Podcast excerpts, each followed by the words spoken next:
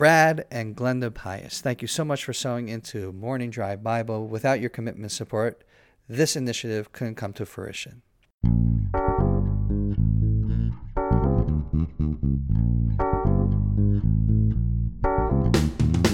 Good morning from Jerusalem. My name is David McRutman, And my name is Scott Kahn. and welcome to Morning Drive Bible. David, last time we talked about your wonderful Yale shirt and the words on it. Right, but I didn't bitumen. wear it today. I know, not I can't wear the shirt twice. Well, it will be dirty. It would, and you would not be able to be in the studio with me. Yeah, that would be a problem. So I appreciate you're not wearing it. The Kohen Gadol, the high priest, back in the day. I like He- this transition. That was good, right? That's Smooth. good. You're not wearing it. So you know who else didn't wear their clothes every single day? But the high priest did. He used to wear them all the time. In fact, there were rare occasions in the temple that he didn't. But see, I'm El Smooth. Oh, Wasn't see, that I like that. I I like like that one. You like that one? But he wore this choshen, the breastplate, and included in the breastplate was this ambiguous term, which we mentioned last time, called the Urim Vitumim. Very difficult to translate it. It says in Exodus chapter 28, verse 30, put the Urim and the Tumim in the breastplate, so they may be over Aaron's heart whenever he enters the presence of the Lord. Thus, Aaron will always hear the means of making decisions for the Israelites over his heart before the Lord. Unclear exactly what we're talking about, David. To be blunt. Right, we have this breastplate, and somehow we're supposed to put the Urim and Tumim inside this breastplate. And anytime that he wants to go in front of God, he has to be wearing it. And that's fine, whatever Very this simple. is. But we don't know exactly what it is. It's we don't so know what the simple. Urim and Tumim is. It seems like they knew what it was, It sounds like put that thing you all know what it is in. Very good. Exactly. right? And it's only mentioned a few other times in the five books of Moses. Right. We won't go into the prophet stories because that's part of our podcast theme of the Holy Spirit and the vestment of the high priest, specifically the Urim and Tumim. We now have a break. The next place it appears is in Leviticus 8, verse 8, in describing Moses' putting on the clothes on the Kohanim, the priests, as well as on Aaron, where it says, and he put the breastplate upon him. Also, he put in the breastplate the Urim and the Tumim. So we know whatever this is, you're placing it inside the breastplate. It appears again in Deuteronomy at the very end of the Torah in a blessing that Moses gives to the tribe of Levi, to the Leviim, from whom the priests, the Kohanim, came.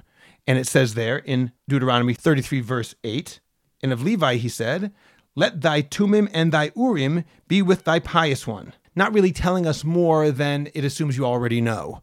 Obviously, there are deeper meanings. We never say the Torah gives us unnecessary information, but at the moment, We have a lack of information. we have a lack of information. On a simple level, we haven't learned anything new from this particular verse. Before we address one of the last verses in the five books of Moses relating to the Urim and Tumim, it's quite fascinating when we're describing the priestly vestments. That is, there is great detail given to them of what it is and what you have to do. Right? It's sort of like Versace's dream. right? He's preparing for his Paris unveiling of his next line of clothing. Wait, David, are you a fashion guy? Absolutely not. Give me a t-shirt and a pair of jeans and I'm good. My wife dresses me. I see. In Versace.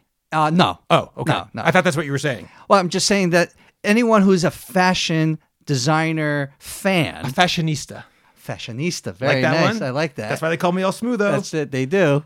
This is a dream to have in the book of Exodus.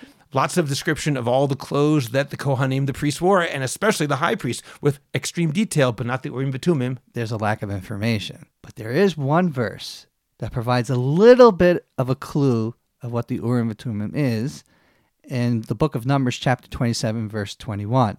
So the Lord said to Moses, Take Joshua the son of Nun, a man in whom is the spirit of leadership, and lay your hand on him.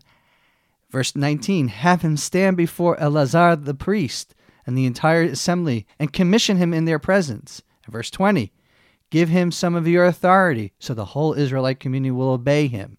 Verse 21 He is to stand before Eleazar the priest, who will obtain decisions for him by inquiring of the Urim before the Lord. At his command, and at the entire community of the Israelites will go out. At his command, they will come in. You are allowed to use the Urim and Tumim to ask questions of God. Yeah, this is where things get really, really interesting. All of a sudden, we're seeing the Urim Vitumim not as just one of the other clothes, one of the vestments of the high priest, but somehow a source of Ruach HaKodesh, Holy Spirit. because it's all about being in the presence of the Lord, and you can use this Urim and Tumim, whatever it is, to ask God questions. And I'll go even further. You were reading an English translation and the translation was fine, but there's actually an implication in the Hebrew in verse 20. You said you will give him of your authority.